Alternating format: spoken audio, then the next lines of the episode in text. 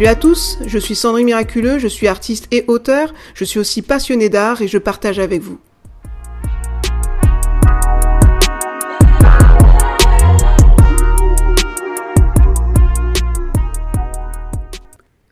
L'autoportrait, un art spirituel? Alors que nous arrivons à la dernière partie de notre série sur l'autoportrait, il est important de se rappeler les points principaux que nous avons vus précédemment. Effectivement, dans un premier temps, nous avons tenté de découvrir les effets thérapeutiques de l'autoportrait, s'il pouvait se définir comme un réceptacle des composantes du soi, s'il permettait d'avoir une bonne connaissance de soi, de s'aimer, de développer sa confiance en soi. Nous avons vu également comment l'estime de soi se construit. Et dans un second temps, nous avons découvert au travers de différentes études de cas les effets des séances d'autoportrait, la mise en pratique de l'autoportrait thérapie, ainsi que ses bénéfices et son efficacité. À présent, découvrons ensemble l'aspect spirituel de l'autoportrait. La composition de l'être humain. D'une part, comme nous l'avons vu au préalable, l'état psychiatrique et psychologique de la personne sont à prendre en compte dans l'exercice de l'autoportrait thérapie. Effectivement, nous avons noté l'impact positif que cet exercice pouvait avoir sur le sujet. En revanche, nous n'avons pas omis son côté nocif, dans le cas où l'individu aurait une mauvaise ou une fausse perception de lui-même. Par conséquent, avant d'envisager de faire son portrait, il serait intéressant de comprendre comment nous sommes constitués, d'un point de vue spirituel. En réalité, tout être humain est défini comme étant un être dit tripartite, c'est-à-dire le corps, donc le physique, l'âme, c'est-à-dire le côté psychique, émotion, pensée, volonté, et l'esprit, donc le côté spirituel. Alors que faut-il comprendre par esprit spirituel? Bien que les trois dimensions de l'homme aient besoin d'être nourries, sans l'esprit, donc le côté spirituel, il est difficile de vivre sainement. Ainsi, étant donné que l'esprit représente la dimension spirituelle de l'homme, et qu'il spiritualise l'âme et le corps, il est l'accès à Dieu et il s'en nourrit. D'ailleurs, on peut lire en Ecclésiaste 3, verset 11, Même, il a mis dans le cœur la pensée de l'éternité, bien que l'homme ne puisse pas saisir l'œuvre que Dieu fait, donc croyant ou athée, du commencement jusqu'à la fin. De ce fait, dans notre esprit, nous sommes en mesure de connaître Dieu, d'être en connexion avec l'Esprit, associé à l'Esprit Saint.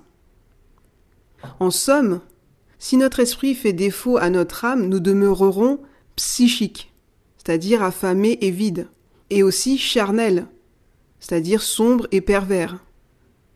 Et également nous serons inachevés, c'est-à-dire égarés, pécheurs, tels que le personnage d'Oscar Wilde, Dorian Gray. C'est ainsi que le vide intérieur peut mener vers la dépression ou pire vers la perversion. Le portrait de Dorian Gray. Ainsi, pour mieux comprendre mon propos, je vous invite à considérer le plus grand chef-d'œuvre littéraire d'Oscar Wilde. Le plus célèbre écrivain, romancier, dramaturge et poète irlandais du XIXe siècle à nos jours. Effectivement, dans le portrait de Dorian Gray, Oscar Wilde nous raconte le déclin des jeunes dandys, Dorian, qui a pactisé avec le diable, tel que le mythe de Faust, en donnant son âme et son esprit au diable. Comme on dit, il a vendu son âme au diable, pour demeurer éternellement beau. Donc il a troqué son âme pour euh, conserver sa beauté, donc son physique. Et tandis que son portrait, lui, vieillit, et porte à sa place les stigmates de ses vices. En fait, si vous voulez, dans le film, on voit que euh, comment dire, euh, Dorian euh, découvre la dimension de sa beauté au travers de la toile qui est peinte par un artiste.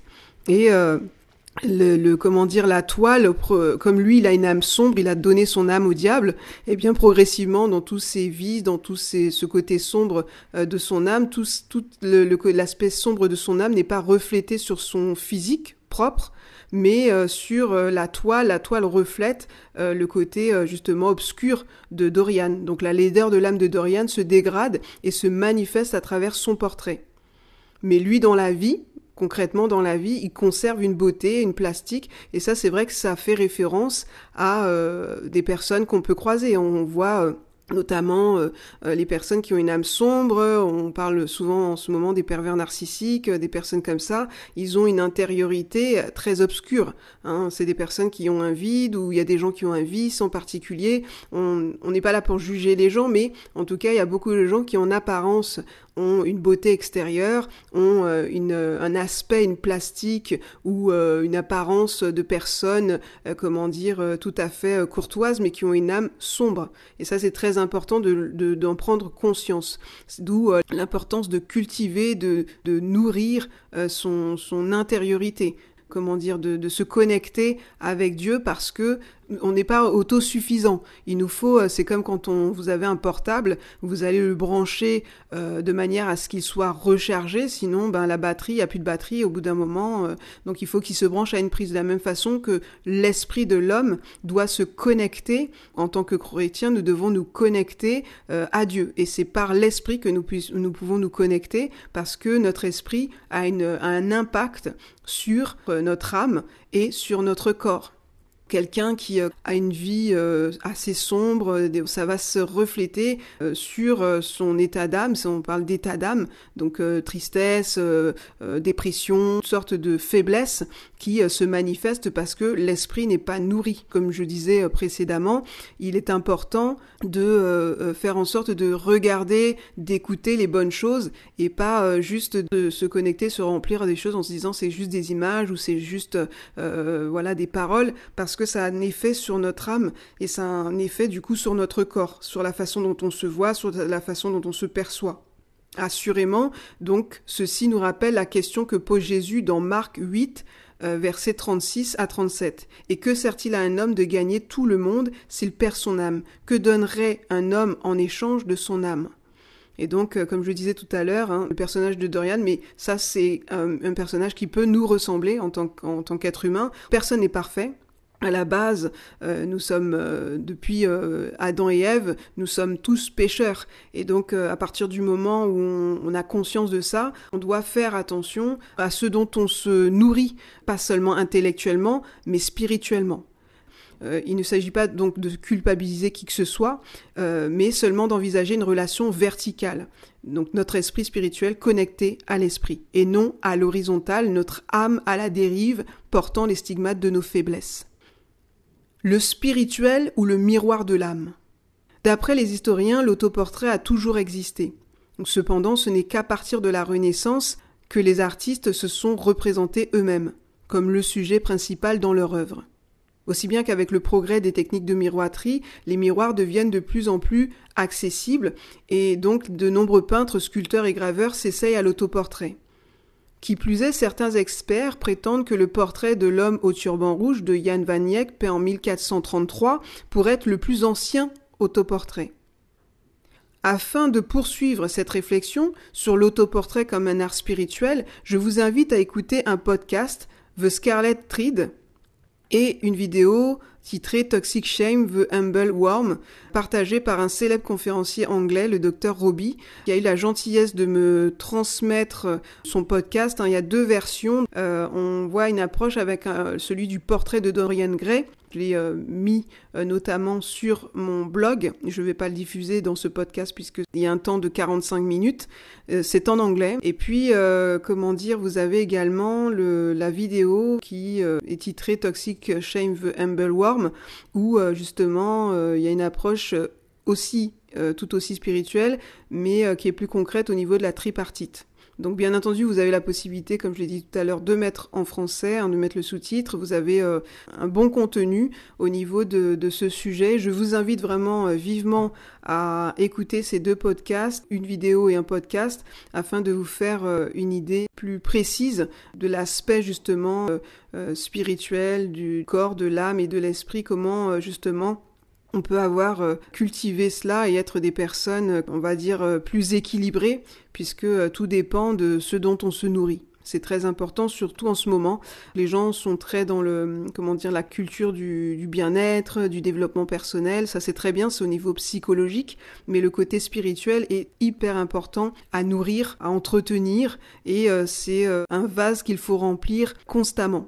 Moi, tous les jours, euh, je me remplis en lisant la Bible, je me remplis en méditant, je me remplis en me connectant avec Dieu parce que sans ça, ben, euh, je suis euh, comme ce portable qui n'est pas chargé. J'écris des ouvrages ou que je fasse des podcasts ou que je fasse des productions artistiques. J'ai besoin d'être rempli du, de l'esprit de Dieu pour pouvoir faire ce que je fais. Voilà.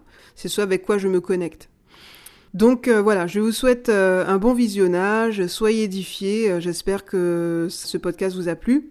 Et c'est vrai qu'il a été un peu plus court que les précédents, mais comme vous avez le contenu avec le docteur Ruby qui vient compléter, je vous l'ai mis dans la barre de, de description en lien, et donc vous pourrez tranquillement, ou vous avez le contenu sur mon blog que je vous ai mis également en barre de description. Donc euh, voilà, je vous dis à bientôt. La prochaine fois, nous verrons, euh, puisque nous sommes en plein reconfinement, puisqu'on avait été déjà confiné une première fois euh, il y a quelques mois. Donc j'avais donc édité deux articles justement pour encourager les artistes notamment, et pas que, par rapport à ce confinement et aussi euh, la façon dont on peut émerger du chaos. Donc c'est toujours d'actualité, hein, malheureusement. Euh, donc nous sommes encore en pleine période de reconfinement, et donc euh, la prochaine fois, je vous partagerai donc un point de vue notamment sur le parcours de Georges Rouault, un artiste qui a vécu le confinement dans les années 1870. C'est intéressant de voir comment il en est ressorti. Et puis euh, certainement, si on arrive jusqu'au mois de décembre, certainement, probablement, je vous partagerai également un podcast par rapport à, Noël et, euh, le fait de donner comment on peut éventuellement offrir, euh, peut-être créer une œuvre d'art, ou enfin voilà, il y a, plein de choses à, découvrir en cette période de crise. Mais euh, l'art, ça, ça a son utilité, les podcasts, les créations, ça a son utilité, c'est ce qui permet, ça a un côté salutaire et c'est ce qui permet de, de garder la tête hors de l'eau. Parce que j'ai écouté un podcast il y a pas longtemps où il disait justement Comment donner de la saveur à sa vie. C'est un podcast de Luc Dumont euh, où il énumérait euh, plusieurs choses, dont euh, celle de justement de, de, prier pour certaines personnes, d'aider des personnes dans leurs projets, d'encourager les personnes. Enfin bref, c'est tout un ensemble de points qui étaient dans le fait de donner d'aider l'autre et euh, c'est ce qui fait que ça donne de la saveur, ça donne du sens à sa vie même dans une période aussi chaotique que nous vivons actuellement. Je parle notamment en France où nous avons de tristes événements qui se passent et on a vraiment vraiment, besoin de se connecter, ben justement, euh, à Dieu, en fait, au Créateur. On a besoin de se connecter au Saint-Esprit. On a besoin de se connecter aux choses positives c'est plutôt à la, à la, à la verticale qu'à l'horizontale. Alors c'est bien d'être en communion, on va être bientôt euh, sur les périodes de, de, Noël, les fêtes de fin d'année. C'est bien de se rassembler, mais on peut pas, si on se rassemble et qu'on est vide et qu'on n'a rien à donner, et que on a euh, une âme qui est toujours aussi sombre que l'année précédente, qui est toujours aussi, euh, comment dire, déprimée que l'année précédente, et il y a de quoi déprimer, mais il faut se remplir, il faut se remplir de choses positives. Alors il y a le côté spirituel, hein, comme je l'ai notifié, mais il y a des choses aussi, voilà, enfin, faut faire attention à ceux dont on se remplit, euh, que ça soit ce qu'on regarde, ce qu'on écoute, les personnes avec lesquelles on se connecte. Euh, c'est très très important. C'est pas le mal contre le bien, mais presque. Euh, on en a besoin. je pense que on vit dans ce monde et on est pour, là pour un certain nombre de temps normalement et il faut comment dire absolument se tourner vers les choses importantes et pas perdre son temps dans des, futilités et euh, persévérer à faire le à faire le mal alors que euh, nous n'avons pas été créés pour ça. Je, c'est vrai que c'est un petit peu donneur de leçons ou c'est un petit peu une prise de conscience, mais c'est très important de justement de, de, de manifester, de, de d'émaner, euh, comment dire, l'amour quand euh, il y a de la haine, d'émaner euh, la paix quand euh, des gens veulent préfèrent le conflit, d'émaner l'unité quand les gens préfèrent la division, d'émaner, de dégager, comment dire, comment dire, de, de, véhiculer des choses positives quand des personnes ou, ou un courant ou peu importe euh, un groupe euh, prône des choses négatives. Euh, l'homme, et on a vu, s'adapte, mais on peut aussi se tourner vers le Créateur, puisque c'est lui qui est à l'origine de toute chose. J'espère que ce podcast vous plaira, j'espère que vous y trouverez des choses édifiantes. J'espère que vous serez intéressé à aller plus loin euh, dans le côté spirituel euh, de votre, de votre être.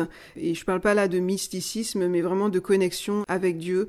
Pour ceux qui ne sont pas du tout euh, croyants, comme je l'ai déjà dit, hein, tout être humain, nous avons conscience qu'il y a quelque chose de plus grand que nous.